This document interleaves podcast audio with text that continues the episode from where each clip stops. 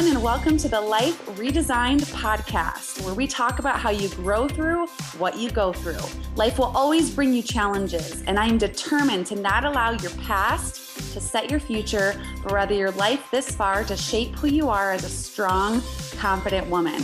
Allow yourself and your life to be redesigned and be all that you've always dreamed of. You deserve it.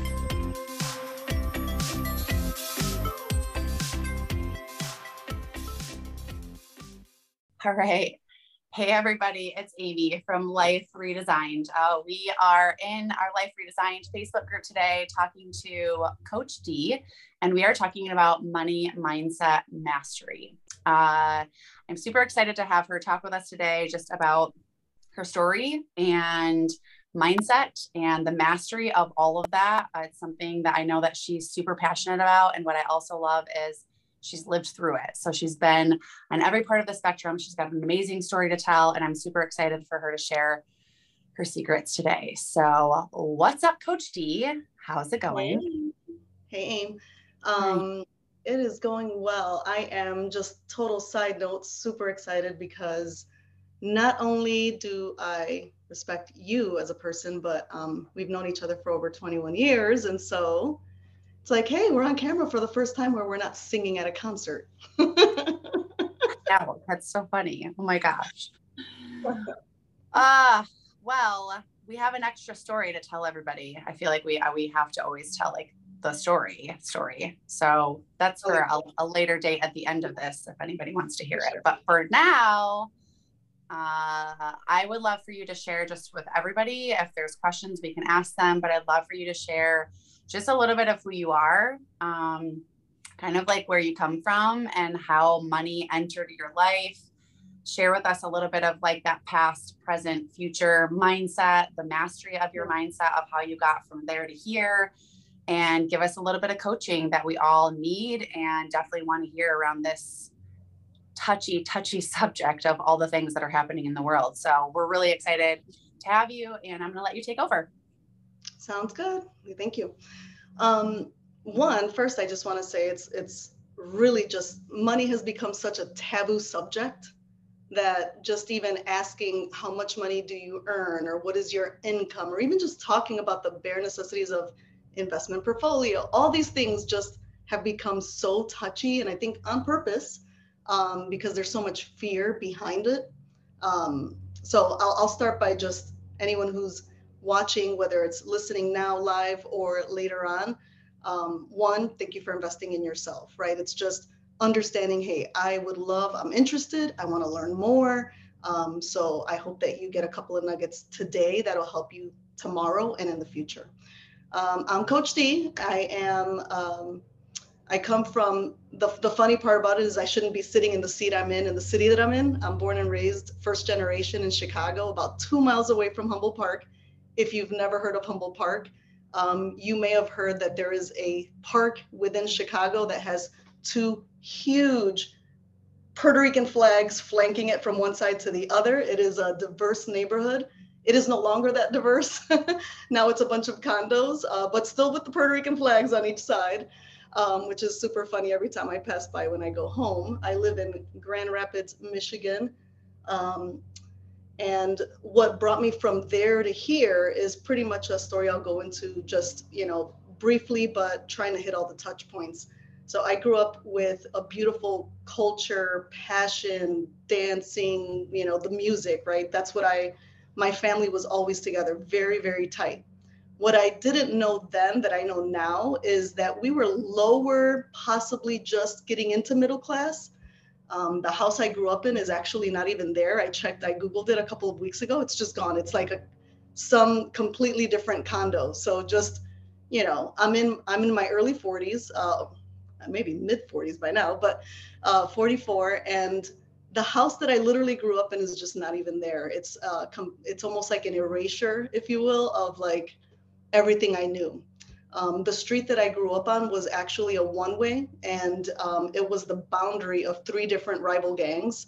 And so it was a, a, normal part of my life growing up for the first 14 years of my life was gunshots during the day, gunshots at night. I, I knew that very well. I, I used to collect shells in my uh, bullet shells, that is, not shells like from the beach, um, shells in my backyard. Uh, that was like a fun thing. I didn't know exactly what it was back then, but as an adult and as a mom now, I'm kind of like, wow. um, I can't believe that was my life at the time. But that was a norm. Uh, hearing sirens was a norm. Uh, calling 911 was a norm. Not having the police or ambulance show up for like a five or six hours, that was the norm. That's where I grew up. And so I was lucky and blessed to have a huge and beautiful foundation at home within my four walls, super safe.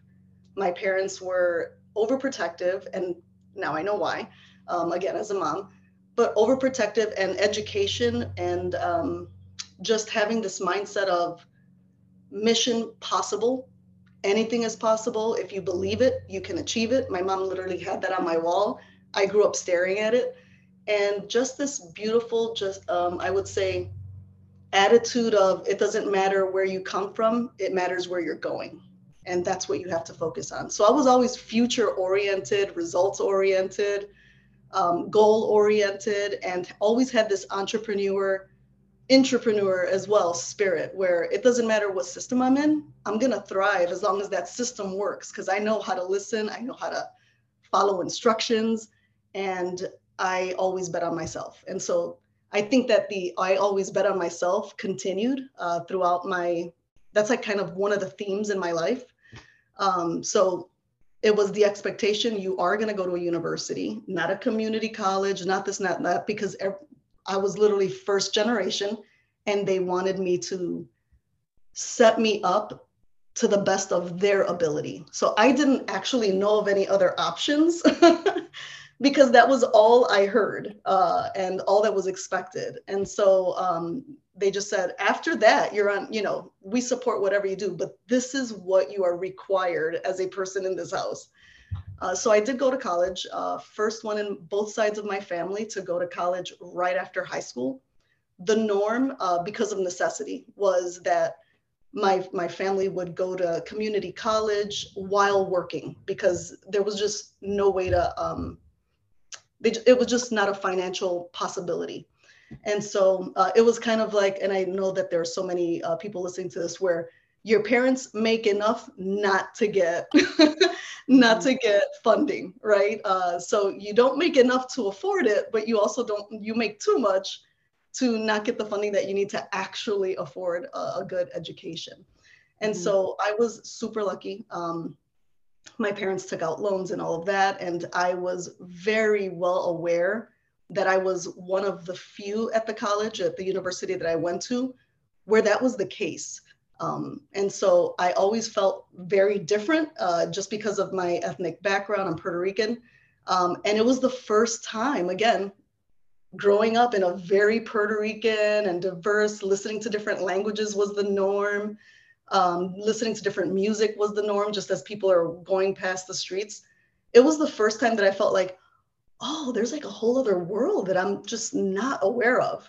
Mm-hmm. and um, it, it, kind of took you know as a shocker right? It was a culture shock even though i was still in chicago but at the university level it just wasn't the norm. I wasn't the norm anymore. Um, so i was very hyper conscious and self-conscious of how i spoke how I presented myself. Um, and it kind of took its toll a little bit. But the one true thing that I had was that I was an athlete. And that's how I was able to get scholarships to go to college. Um, so that was like, I would say, the the binding force and that gave me so much confidence so all four years i played college uh, college fast pitch uh, softball i absolutely loved it uh, I made such incredible friends while I was there and super wonderful connections. I met my future husband um, within the first couple of months of being a, a, freshman. And so I had this wonderful connection to the people I was uh, I was around. And from there, um, I thought, okay, I have my psychology degree. I'm going to take on the world. Life is going to be super easy. and I think we all, when we get to that point of early adulthood, we tend to go, I'm gonna take the bull by the horns, and uh, it's I'm just gonna ride easy from here on out. I did everything I was supposed to, everything that um, I was told would make me successful, and here I go. I hear, you know, solid ground. Um, that was not the case. So it, I couldn't find a job, first of all, for the, after the first uh, year or so of uh, after graduation. But as I fast forward into these, I would say different avenues of trying to find who I am in that sense of like, what do I want to do? Where's my passion? Um, what do I want to sink my teeth into and really grow as a career? I just could not find that until I ended up at a chiropractic office, which was a great, um, I would say, growth uh, opportunity for me. And I got promotion after promotion after promotion, started making really good money. And my husband and I bought, um, I would say, uh, one of our best and first high of highs uh, was in 2007 when we got our condo. We worked our butts off to get that condo. Super savings. I mean, everything possible. We threw everything at it. It was our dream spot, perfect location. Um, and I'm going to mention specifics only because I want to uh, showcase how you can go from here to here in a matter of months, which is what happened to us. So, May 31st, 2007, we get the keys. Beautiful condo, cherry hardwood floors, three bedroom, two bath, luxury condo in the inner city, but in a perfect spot for us because our families were a couple of blocks either way. We were ready to start our family. We got a dog. I mean, again, things are looking rosy. Fast forward just a few months after we get the keys, I no longer have a job. Um, and so we lose half our income just like that. We have about a $3,000 mortgage, and we're just like, my gosh, how are we going to afford this now? Um, so then I find out I'm pregnant. We did want to start a family, but once I lost my job, it was like, yay, we're excited oh my gosh, we're terrified. Um, and so it that really became a spiral. Um, you know, a lot of things in that summer did not go our way.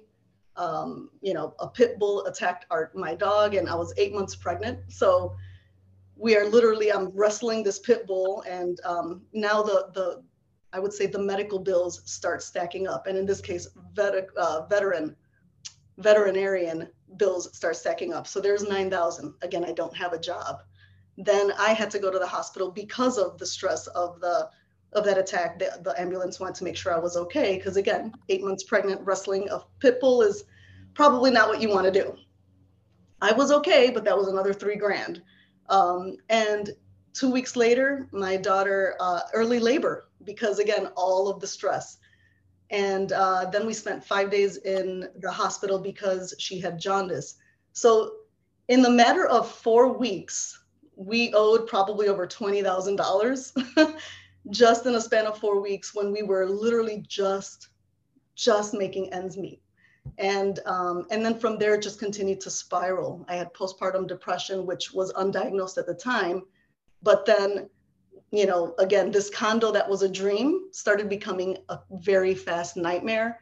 Two electrical fires um, you know flooding in our two balconies. I mean it was just everything that could possibly go wrong within a span of two years literally went wrong.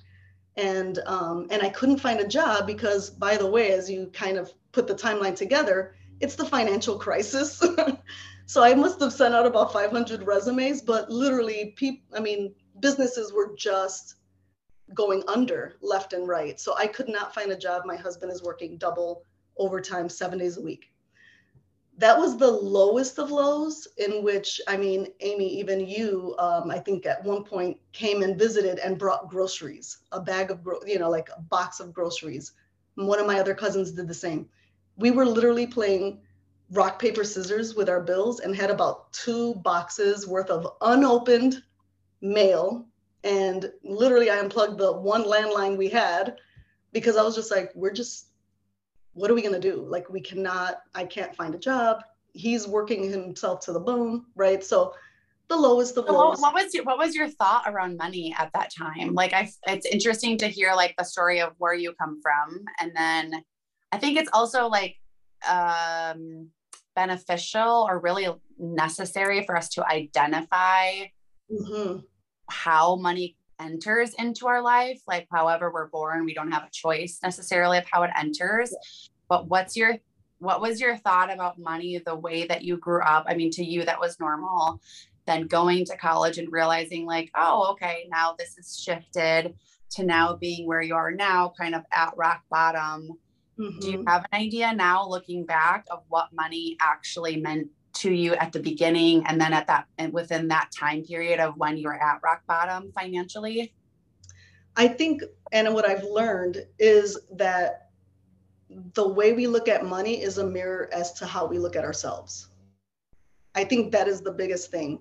So, um, and and this is my nugget is at the time I felt that my net worth equaled my self worth. Mm. That's what I believed, right? In order to be successful, that's as good a person as you are. mm.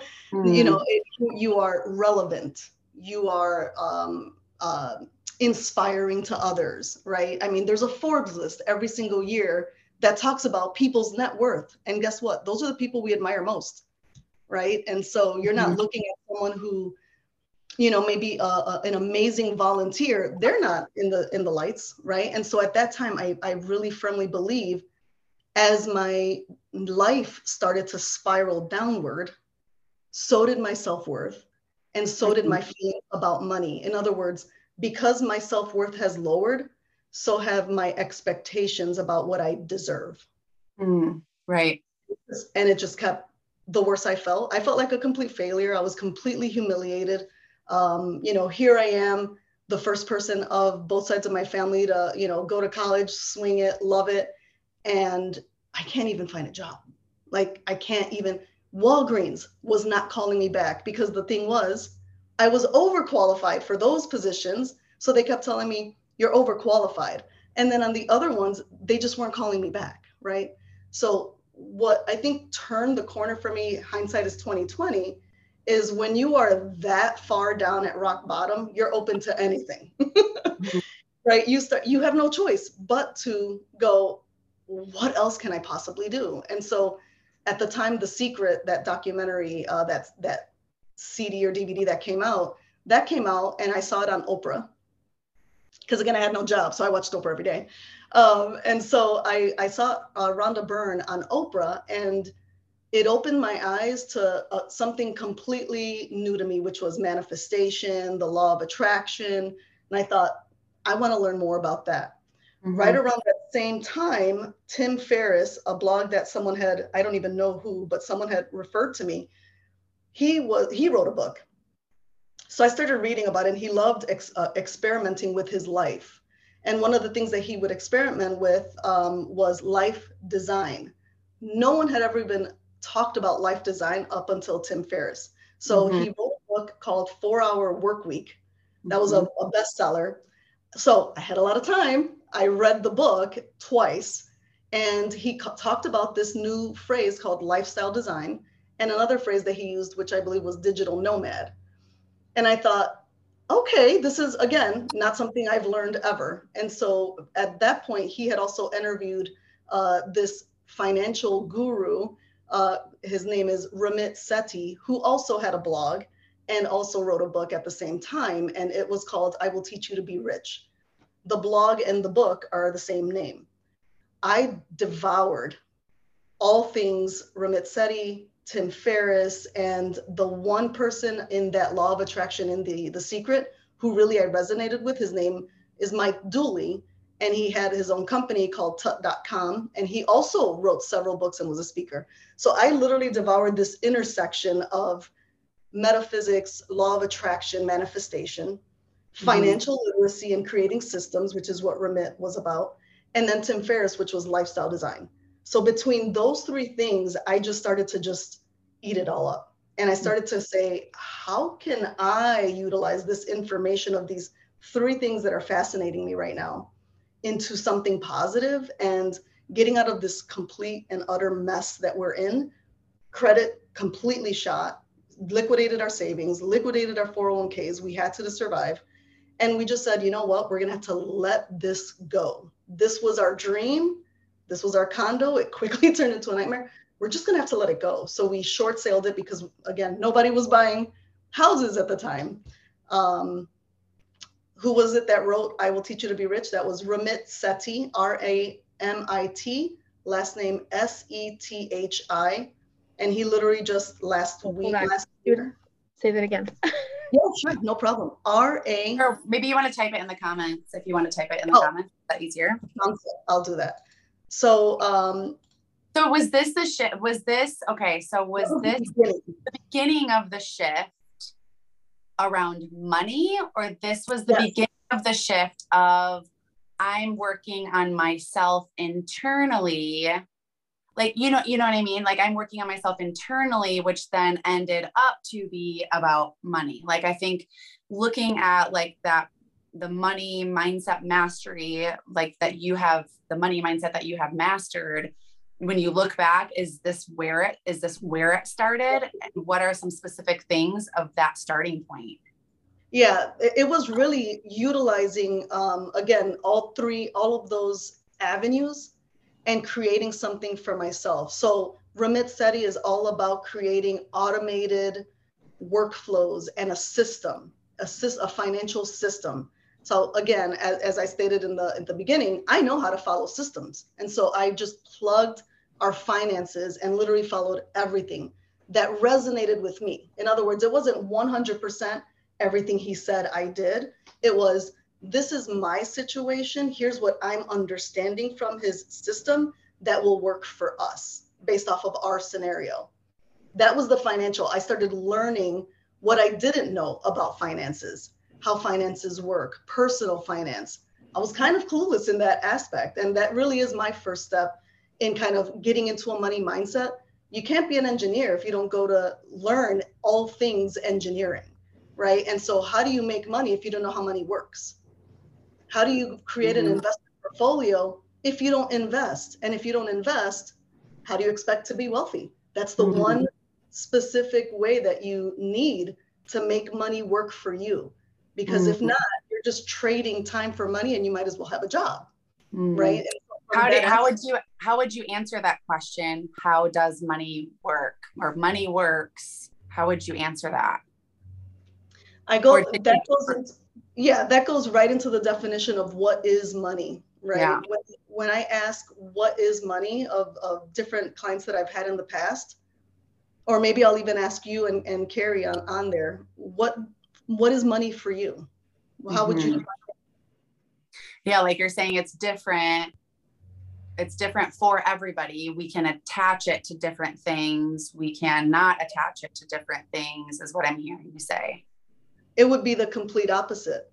Everyone has their own version of what money means, but money is really just one thing. It's a tool. It, we attach a ton of emotion exactly money but money is really just a tool. So you you know you have a hammer and a nail. The hammer is either choose your choose your uh, your tool either the nail or the hammer. They can be money right? You have something that you're literally building if you're in construction and you have a set of tools that you use. And a hammer is just one of those tools. Money Right. is the same way. Money works the same way. What we've yeah done I, I like that. I like that description of it yeah, we've attached so much energy and emotion into what money can bring us that then we create our own blocks, right? We've made it bigger than it actually is. It's literally a tool, right? That we just use to our advantage as best as we can. Um, so I, I would just, you know, I would just say, as as you start thinking of that, what are the associations you have with money? Mm. Right? Are those associations positive or are they negative? And that's what gets us into whether you're in a scarcity mindset or an Right. abundance mindset.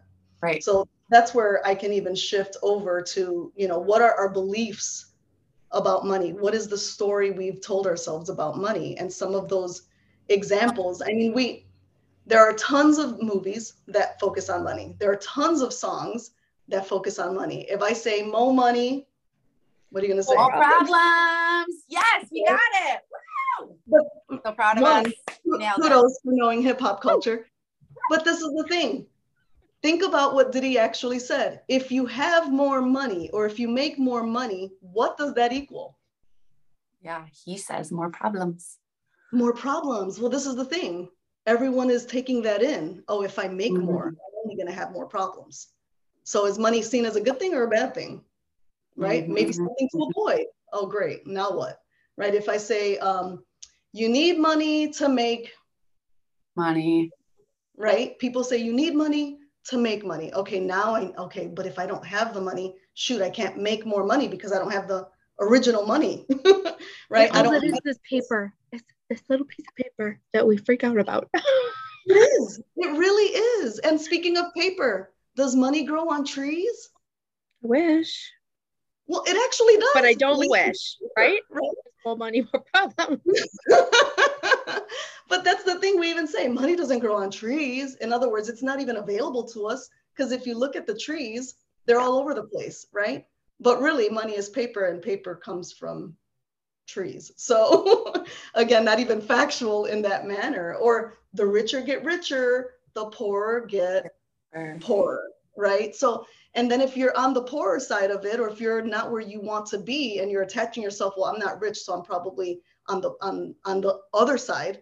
It's like, oh my gosh, I'm never gonna get there, right? So it's we're hearing this on a constant basis from the time we're kids, right? We're taking it in and taking in these mm-hmm. stories that then become beliefs, but mm-hmm. beliefs are not facts. They're that's just an attitude towards a topic right? Mm-hmm. So beliefs are not facts. Belief is not truth because if it was yeah. truth, it would be truth, not not belief. And so that's where I think our childhood, our cultures, um, our background, even our religion, right? When we think about how is how is um, a vow of poverty, right, is seen as something that is beautiful and wonderful, and then if you look on the other aspect, right, uh, money is the root of all evil, right? So we're we're constantly taking these things in, and so when we're trying to make money, we don't even know why we're self sabotaging ourselves. Mm-hmm. And it's because we have all these little beliefs that are working in the background. We don't think about them. We're not consciously aware of these. They're in the subconscious. We're taking it in conversation by conversation as a kid. We're taking it in as we're hearing, you know, watching movies, hearing songs. Our subconscious hears it, takes it in, and goes, oh, it must be true. And so that's where we continue to self sabotage. Mm-hmm. Uh, or even you know the fact you know uh, if if you think of uh, the Jeffersons, right? The, you know moving on up, and at the end it's like we finally got a piece of the pie. yeah yeah. Well, having a piece of the pie means there's a scarcity mindset. It means that uh, there's one pie and only a certain number of slices. We got our one piece of pie and we made it. What does that mean? That means that some people make it, everyone else can't we have winners and we have losers, and not everyone can win. Well, that's just, it's BS, right? It, it really is when you look at it. Money is a tool. Uh, our federal government literally prints it all day long, every day. um, there's an abundance and it's limitless. And it's, and it's also available to all of us if we apply abundance mindset. So basically, yeah. how do we get there, right? You know and i'm curious to know how many people grow up with that with the, with a family home and a belief that it is limitless. You know there's a lot of when you come from that lower class to middle class even there's so there's there's so much wording around i we can't afford it. I can't afford it. We can't afford it can't afford it. We can't afford it.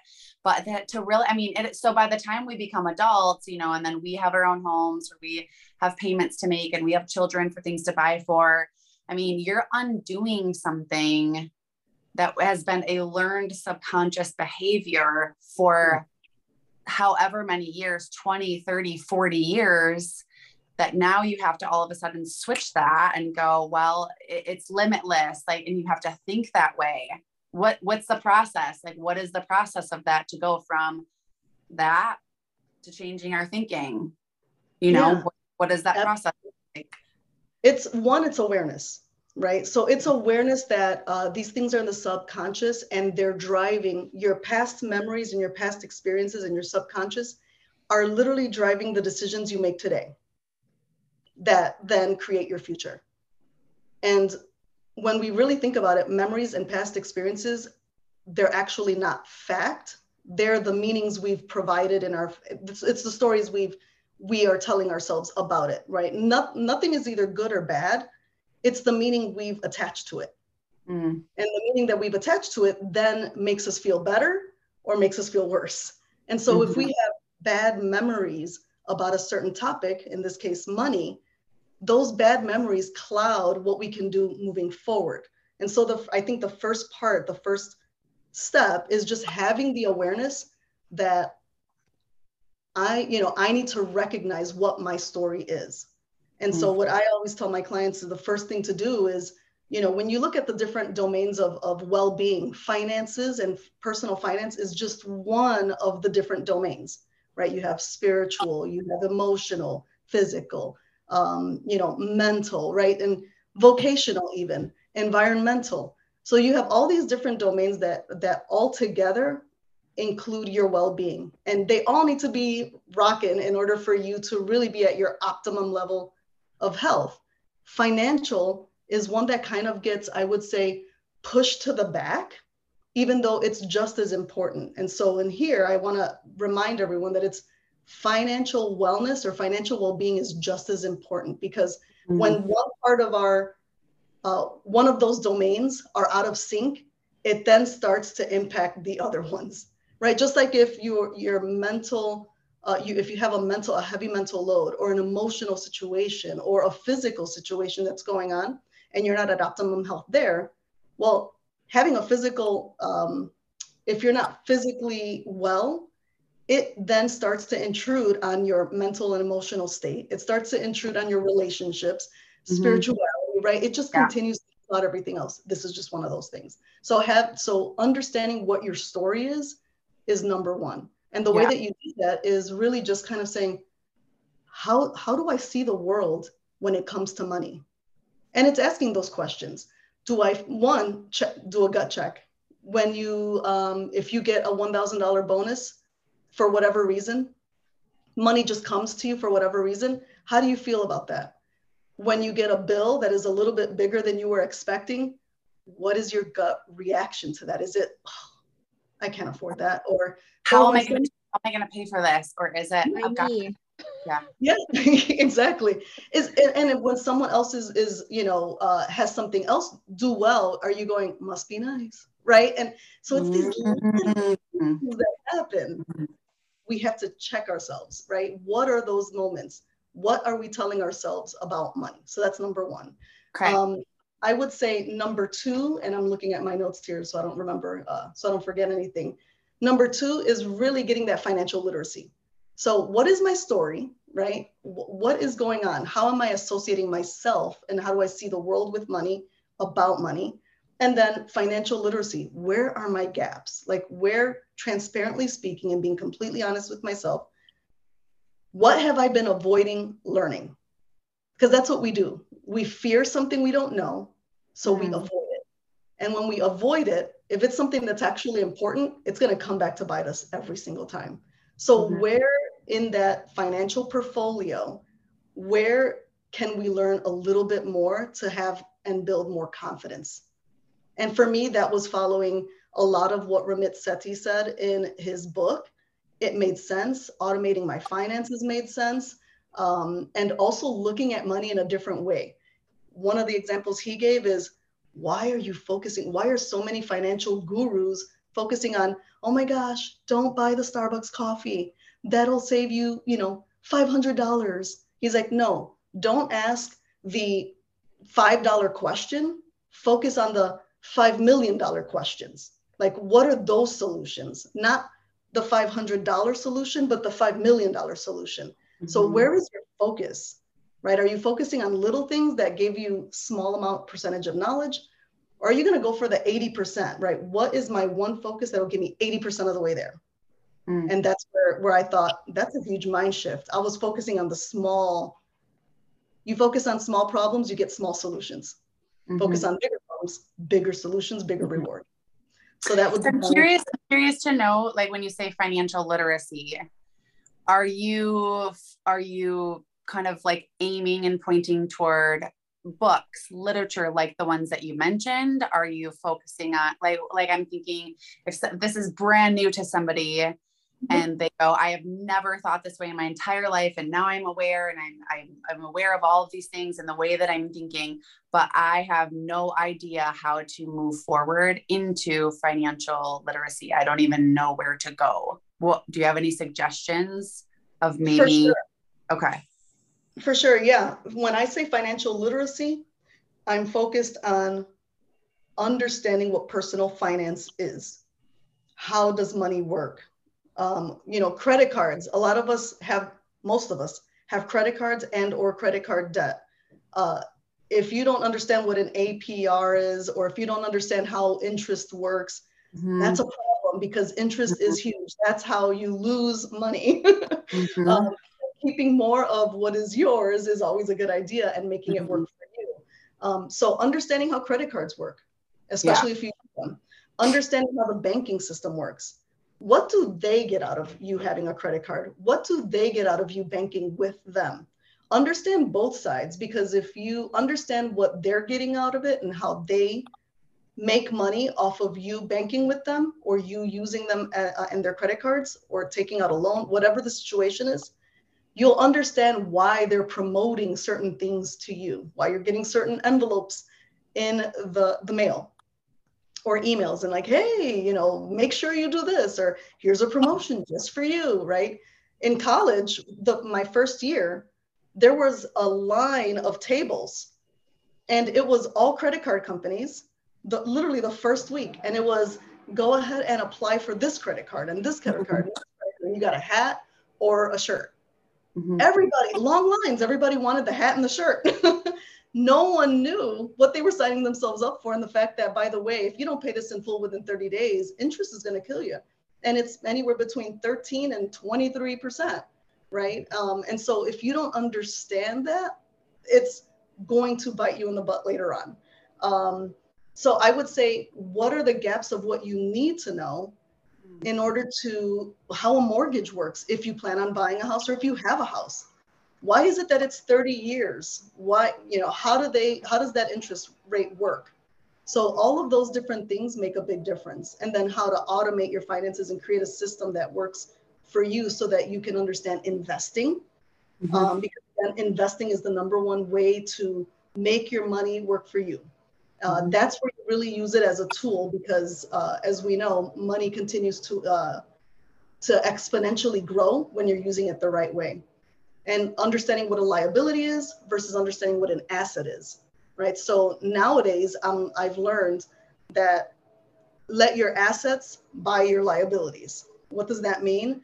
If right now we have a car, we are like waiting as far as possible so that we can pay it cash because there's no way we're going to finance it and there's no way we're going to lease it. Why? Because I used to work at a car dealership for a short time and I know that leasing is the number one way they make the most money, the dealership. And it's the one, number one way you lose the most money because as soon as you drive that car off the lot, there's a percentage that it has dropped in, in its uh, value. So again, different money is a part of every every part of our lives right it touches every part of our lives when you go to the grocery store when you you know uh, buy buy tools and when you buy uh, you know put your kids in school or, or sports or it touches every part of our lives just understanding okay if this is my life where does money touch and how does that actually work for me or against me it's just awareness and education that's how i look at it mm. i saw a quote i saw a quote the other day that reminds me money isn't everything, but everything needs money. Absolutely. And it's that's truth, mm-hmm. right? It mm-hmm. really is. Because when you think about what makes the world go around, there's a saying that says money makes the world go around. Yeah, but right, what does money provide you when you no longer have to worry about it? And I feel like that's one of the, the steps too is just understanding here's my past association and my current association, but what I want it to be in the future right? And for me, that's liberation and freedom, choice. Having the choice. Like I, again, grew up two miles away from Humboldt Park, one of the most inner city um, parks in Chicago. Definitely not high income in any way, shape, or form back then. And there's no way that I should be within uh, five months from being completely uh, financially independent, minus my mortgage, which I'm not going to even touch. Uh, I have no interest in paying that off but it's financially independent and my husband and i can be um, retiring early or choose to retire early he can next year and i can within five years mm-hmm. and that's that's our plan right mm-hmm. so it's there's no way that a kid like me without the education without the awareness and without the wherewithal to kind of ask the right questions, which is, okay, what is keeping me from moving forward? You know, I felt like everything I went through from 2007 to 2010 really was more of a catalyst to like catapult me into this other arena because I never would have asked those questions. I never would have been open to manifestation and you know financial literacy. I would have just kept going day to day, right? If everything was fine, I probably would still be there till this day. But it made me really dig deep because I hit rock bottom and I was kind of like there's got to be another way. There's got to be another way. Understanding cost of living, right? If I'm making X amount of dollars, you know, for us, we asked in 2011, it, does it make sense for us to even stay in Chicago where the property taxes, gas, tolls were just eating at everything we did?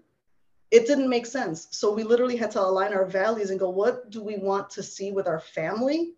How do we want to live our lives? How do we want to spend our money? Do we want to spend it on taxes and property taxes and, and gas? Um, I mean, there was even a uh, parking was uh, is, is, obscene in downtown area. So mm-hmm. everything in Chicago just didn't make sense to what our values were. So really understanding our values at that time of with the money we have, what do we want our lives to look like? And that's what helped us move over to Grand Rapids, which is a completely different aspect of cost of living, much lower. Um, so mm-hmm. it helped make our money go further and it helped us build our savings as well. Mm-hmm. So that's, that's where that's at. So just doing check-ins as well, right? Where am I? In these moments where I'm getting um, bills, unexpected bills, or uh, where things are happening just on the daily, check in with yourself. What are my thoughts about this? How am I feeling about this? Those are emotions are just clues, right? Mm-hmm. The emotions means that there was a thought that caused that emotion with the meaning in between right? So you have a thought and it causes either a positive or a negative emotion. And you kind of go, okay, if it was positive, what was the thought? And do more of that.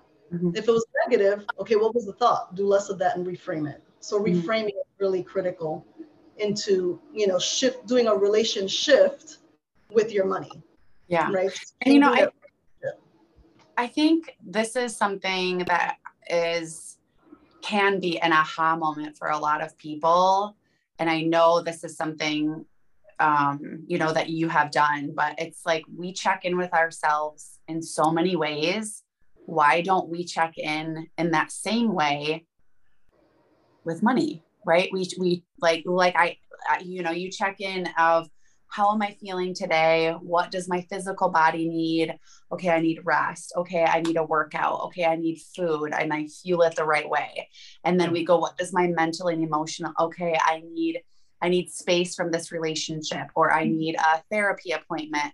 But why don't we do that about our finances? Why or what, money? I think specifically money because I think finances like this over can be this overwhelming thing of it's too hard or it's it's too difficult but why don't we check in about money? How does this make me feel when i look at the price tag of these shoes? How does yeah. this make me feel when i'm looking at this home that's really big and i've never lived in a home this big? Do i say i could never live in something like that or do i say i can't wait to live in a home like that? So it's yeah. like like the all, all of that shifting which i know you've done so so much of and through that manifestation and through that shifting i think that was just such a big aha thing from me. And then as you and i further talked about you know different things that you were doing and all those mm-hmm. affirmations it's like it seems like it's common sense but you're like well oh yeah why don't why don't i check in? Why don't i check in with that? When you you know when you look at a $20 bill or you see $20 what does that what does that mean to you? What you know how how does that make you feel? So I I love I love that. And I I would really love for you to share because I I think that well I mean I know a lot of your story obviously but your that vision that you created from even going you know when you when you came here um you know I'll I'll say this part for you but you know you didn't even come to Grand Rapids uh, and like step into a really small company. It was like you came in with a bang and worked at the largest one of the largest companies that's here, Steelcase. So it's like you already man you were already manifesting before that and coming into that. And I feel like from that from that time of like right before you moved here and then going through your journey here, it was just like this rocket climb of of speeding ahead into I don't want to call it money, but but kind of. It was like you just manifested it and it just went whoosh. It was like a rocket taking off. It really wasn't that's how it that's how it felt. So it's funny yeah. that you describe it that way because it really it was just once I just once it clicked for me. That that was the thing. Once it clicked, and I I stopped. Um, I started seeing that what I felt I deserved is what I received. Mm-hmm. So, and, and I'll say that. How, how long way. do you think? How long do you think that took you to feel that way? Like if you start when you started when you were down, you know, like did you do something every day? Were you like, I'm gonna do this three times a week? Were you doing affirmations at that time? Like what was your specific routine when you were okay? Yeah, I was not. So even though I was learning about law of attraction, even though I was learning about um, you know, what I didn't understand about law of attraction is I, I was focused on the things that I wanted, but I was also focused on the things that I didn't want. Mm-hmm. yeah. like it took me years to figure out, oh, as soon as a as soon as uh, I'm feeling annoyed, that's like just again starting to really understand my body and really trusting my gut. Anytime that I just started to go, mm, this isn't feeling right, I would I started to really understand, ooh, what, what is it that I'm thinking of? What is it that I'm mm-hmm. thinking of? Why am I annoyed? So I just really got in tune, but that didn't happen. So again, 2007 to 2010, that was not even a, like, that was not a thing. I was spiraling, spiraling, spiraling. In 2013 was when we moved to Grand Rapids. So at right around 2011 was when the aha moments started. Mm-hmm. mm-hmm. They, there was kind of like, oh, wait a second uh, I actually don't like this definition of success that everyone's telling me that I should be happy with. Because I, I worked at one of the largest pharmaceutical companies in the world mm-hmm. and I hated it. I absolutely hated it. I loved the people I worked with, but I hated that I had to drive 90 minutes and, and pay three, two or three different tolls. I hated that that was 90 minutes there and back. I had just had Mikey, my, my son, and I, I was home when he was already in bed so I never, I, I was uh, leaving the house before he was awake and I was coming back before, uh, right after he had fallen asleep. I didn't get to see him. And, you know, it just tore me up. And so I started really maneuvering and asking, asking different types of questions that literally nobody around me was asking. They were just, it was the norm for everybody who was coming into after maternity leave to say, oh yeah, you know, that kind of happens and you'll get used to it. I'm like, I don't want to get used to that. I want to see my kids grow up. I don't want to miss that. He's only three months one time. He's only six months one time. You, you know, I'm missing those moments. And so I started to say, I don't like this definition of success. That's not what I want. And that's where really I started to relay, you know, using redesigning my life you know what do i want and what's going to make me and my family what's going to help us thrive and feel good about our lives and that's that's when we started asking vision questions you know you have your vision as a solo person right? When you're coming into it as a child teenage early adult years you have a vision for your life right? And it's it's solo. You may have a vision of family later on but you're creating this on your own with all those influences. All of a sudden I got to a point where I said, I could care less about everybody else's uh, definition of what success is because I'm making good money at 20, 2010, 2011, uh, 2012, and 2013. However, I absolutely hate the way I'm feeling on a daily basis because I'm not with my family, and that's my passion. And that's where I feel my absolute best. And so then we just started to ask those questions and, and say, all right, well, what do we really want as a family unit? What does success look like for us? Um, what brings us the most joy and energy? And what and then we started asking what drains our energy? What pisses us off about, you know, where we're at in our life, you know? And it was really those things of the quality time that we weren't spending together just kills us. And we love being together. And so we started asking those types of questions. And then it came into well, then where do we live that will allow us to live the way that we want? And that's where we started looking at different cities, and Grand Rapids went out um, because we really wanted at least one person who we could trust in case there was an emergency, right? Who can get to our kids who we trust? And in all the other cities, there was one or two people, but then we felt th- that those places are further away than we want to be from actually Chicago. So that's what really brought us to Grand Rapids. And then from there, going into Steelcase, Steelcase is an amazing company. And it's a company where you don't get in unless you know somebody. And I didn't know anybody. So mm-hmm. my first year, everybody kept saying, Who do you know? that you got into Steelcase because it just wasn't a thing. you had to know someone or be the daughter or the nephew or you know whatever it was. You had to really know somebody very well in order to even get in because it was just you know uh, a very local uh, you know dynamic company. And I really just put all of my energy and I had the flexibility with Steelcase. Um, and I still, you know, love Steelcase and, and everything that it had. But after a certain time, I was like, you know, it, it really is about a hustle culture. And now I started to ask myself questions about that. Well, now the hustle culture, even though I have flexibility, is not working to my advantage anymore. So now what's my next step? Right. So this continues. Redesigning your life continues. Yeah. Right.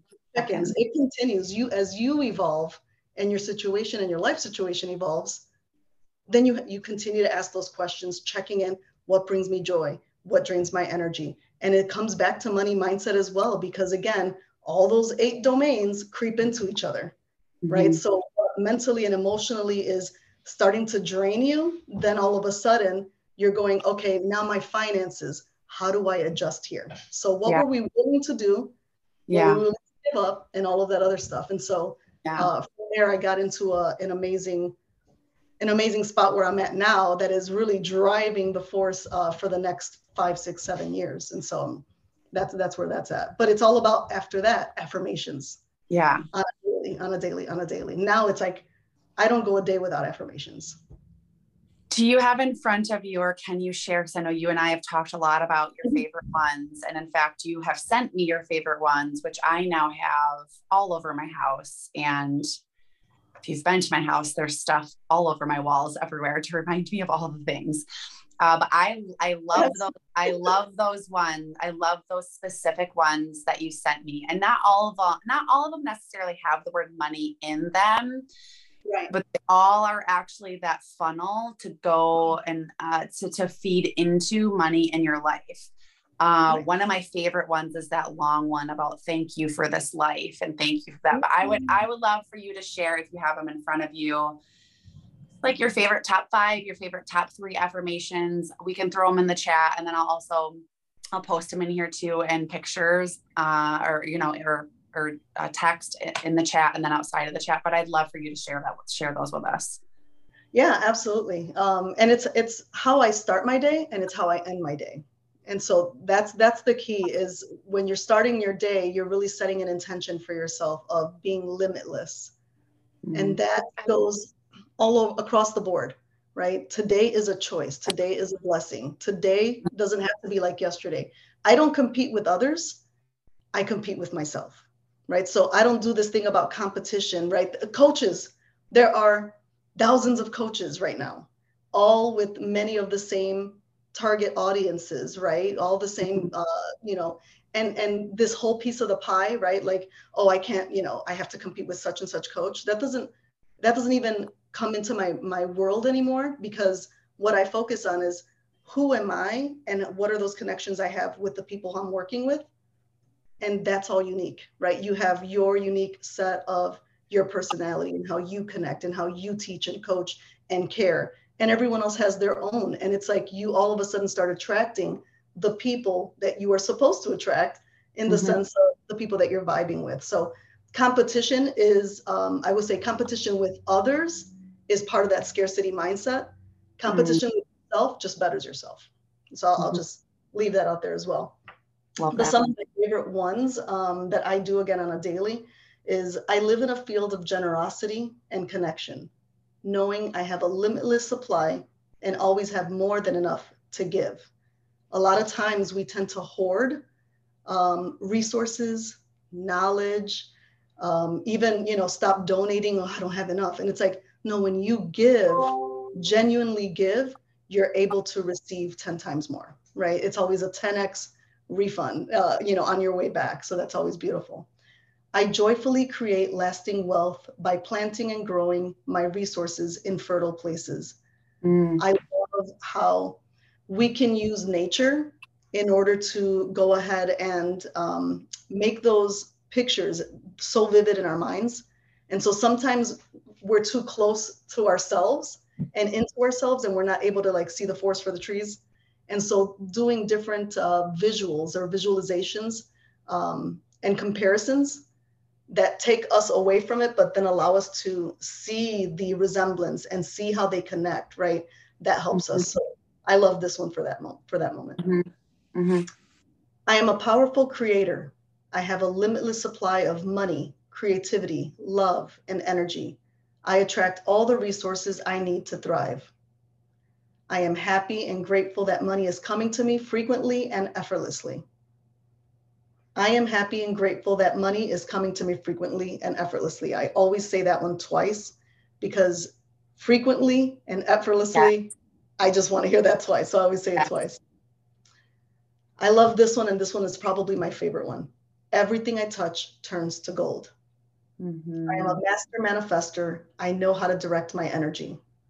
Now I am perfect, whole, and complete. I was all along, but now I know it. Mm. And this one is uh, something that I say for me whenever I get a bill, whenever I get something that is a little bit more than I thought, I always say, it's okay. The money's coming in easily, effortlessly, and often now. And my husband and I joke um, every time that something happens, we go, Oh, don't worry about it. We're rich. we say that. We're not, by the way, but we say that. And yeah. what does that do? We literally create some levity in any situation because mm-hmm. we're like, oh, don't worry about it. It's rich. Uh, we're rich. We're rich, so we can afford that. You know, we yeah. always say, oh yeah, we could totally afford that. We got this. This is super easy. Yeah. And then the one that you were talking about, thank you. Thank you for the fun trips. Thank you for the adventures. Thank you for the laughter. Thank you for the luxurious life. Thank you for the booming success. Thank you for my inner peace.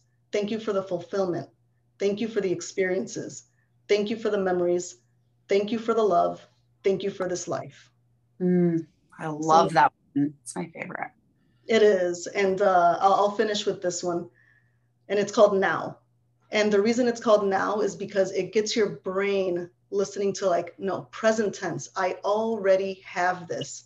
A lot of the times we're thinking about the future of what we're going to get or where we're going to be. And what this does is it allows us to bring it back to center, just like the thank you, right? Thank you means you already have it. Now means I already possess this. I already have this. It's already within reach. So now I am strong. Now I am free. Now I am fulfilled. Now I'm at peace. Now I am clear. Now I know. Now my path is clear. Now my upward spiral lifts off now abundance finds me. Mm. So those oh. are some of my favorite ones. And, and of course, the, the cards are always stacked in my favor, right? Yeah. So just little, little ones, you know, you don't have to do all of them, but just the little ones. For me, I do all of them because the more I hear it, then it becomes your norm. Right? Yeah. Repetition just becomes your norm. And then it starts becoming your expectation.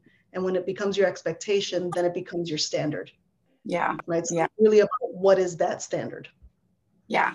And I think, you know, I think something you and I always talk about is there's no wrong place to start. Just start. There's no wrong choice in how how you start or which ones you choose they don't have to be these affirmations if you have your own choose choose those but um, just make a choice to do maybe one thing from today that you learned and then maybe another you know as you move forward another thing and then another thing. But there's no wrong choice on how you start to work this. Absolutely. you know there's no wrong choice how you start to work on yourself emotionally mentally physically. Yeah. it's like you know if you're working out if you want to work on yourself physically you you get up you just start walking right? You just you just do something because there's so many different ways oh, to yeah. work out. There's so many different things that you can do. And I think just kind of if you if it helps to kind of relate this to that, there's so many ways that you can work on this. And I think just I always love your story because it, it's you know it's true and it's like you like you said it's like there's no way that I that I mean here you are sitting making you know well over six figures at this job that you manifested that like that it doesn't make factual sense to go this is where I came from and this is what I am now. But that process of manifesting that and changing that mindset, I mean, that's the mindset mastery right there. We tend to overthink it. We tend to think there's all these crazy steps to go. It's not, it's maybe just slowing down to be aware, to mm-hmm. gain knowledge, to start those affirmations, to do your check ins. Right. And this is really where it can get you and in, in any of the in any of those areas of life Absolutely. It really is. And you and you can use this, like you said, in all those different areas, right? Understanding your story with whatever topic. Yeah. And getting the knowledge that you need to to to just be dangerous, right? You don't have to become an expert. Just be good enough to be dangerous with it, right? Um, and then also checking in, like you said, and reframing that story. When when I do, you know, again, getting those, oh, right. As soon as I go, oh, I go, oh wait, is that my belief creeping yeah, in? Yeah, like oh, gotta right? switch that. Yeah, gotta switch it out. And so yeah, absolutely. And then the the affirmations is really just about continuing to feed those, you know, getting all science here, but mm-hmm. continuing to make those connections in your brain. Uh, you know that this is the new reality moving forward, right? It's just continuing, just like when you go to a gym, it's working out consistently that works, not start and stop and every other three months. And oh, mm-hmm. oh, why, why am I still not seeing results? Well, it's because you're not consistent. Yeah. So being consistent. Yeah, consistency is key. Well, this was awesome. Thanks for sharing your story. And I just love stories, as all of you know that are listening to this, because there's so many stories I'm on podcasts, but I specifically love this one one of the mostest. Uh, so hmm. I am just super thankful for you and your story and sharing it with us and sharing how you got from there to here. And I can't wait for part two of this when we do it next time around. So thanks everyone for joining us today, and we will talk to you next time. See you soon. Thank, Thank you. you.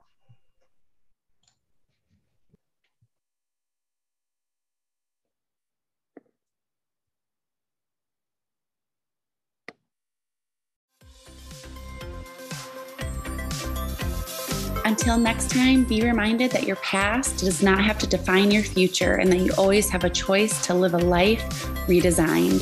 See you soon.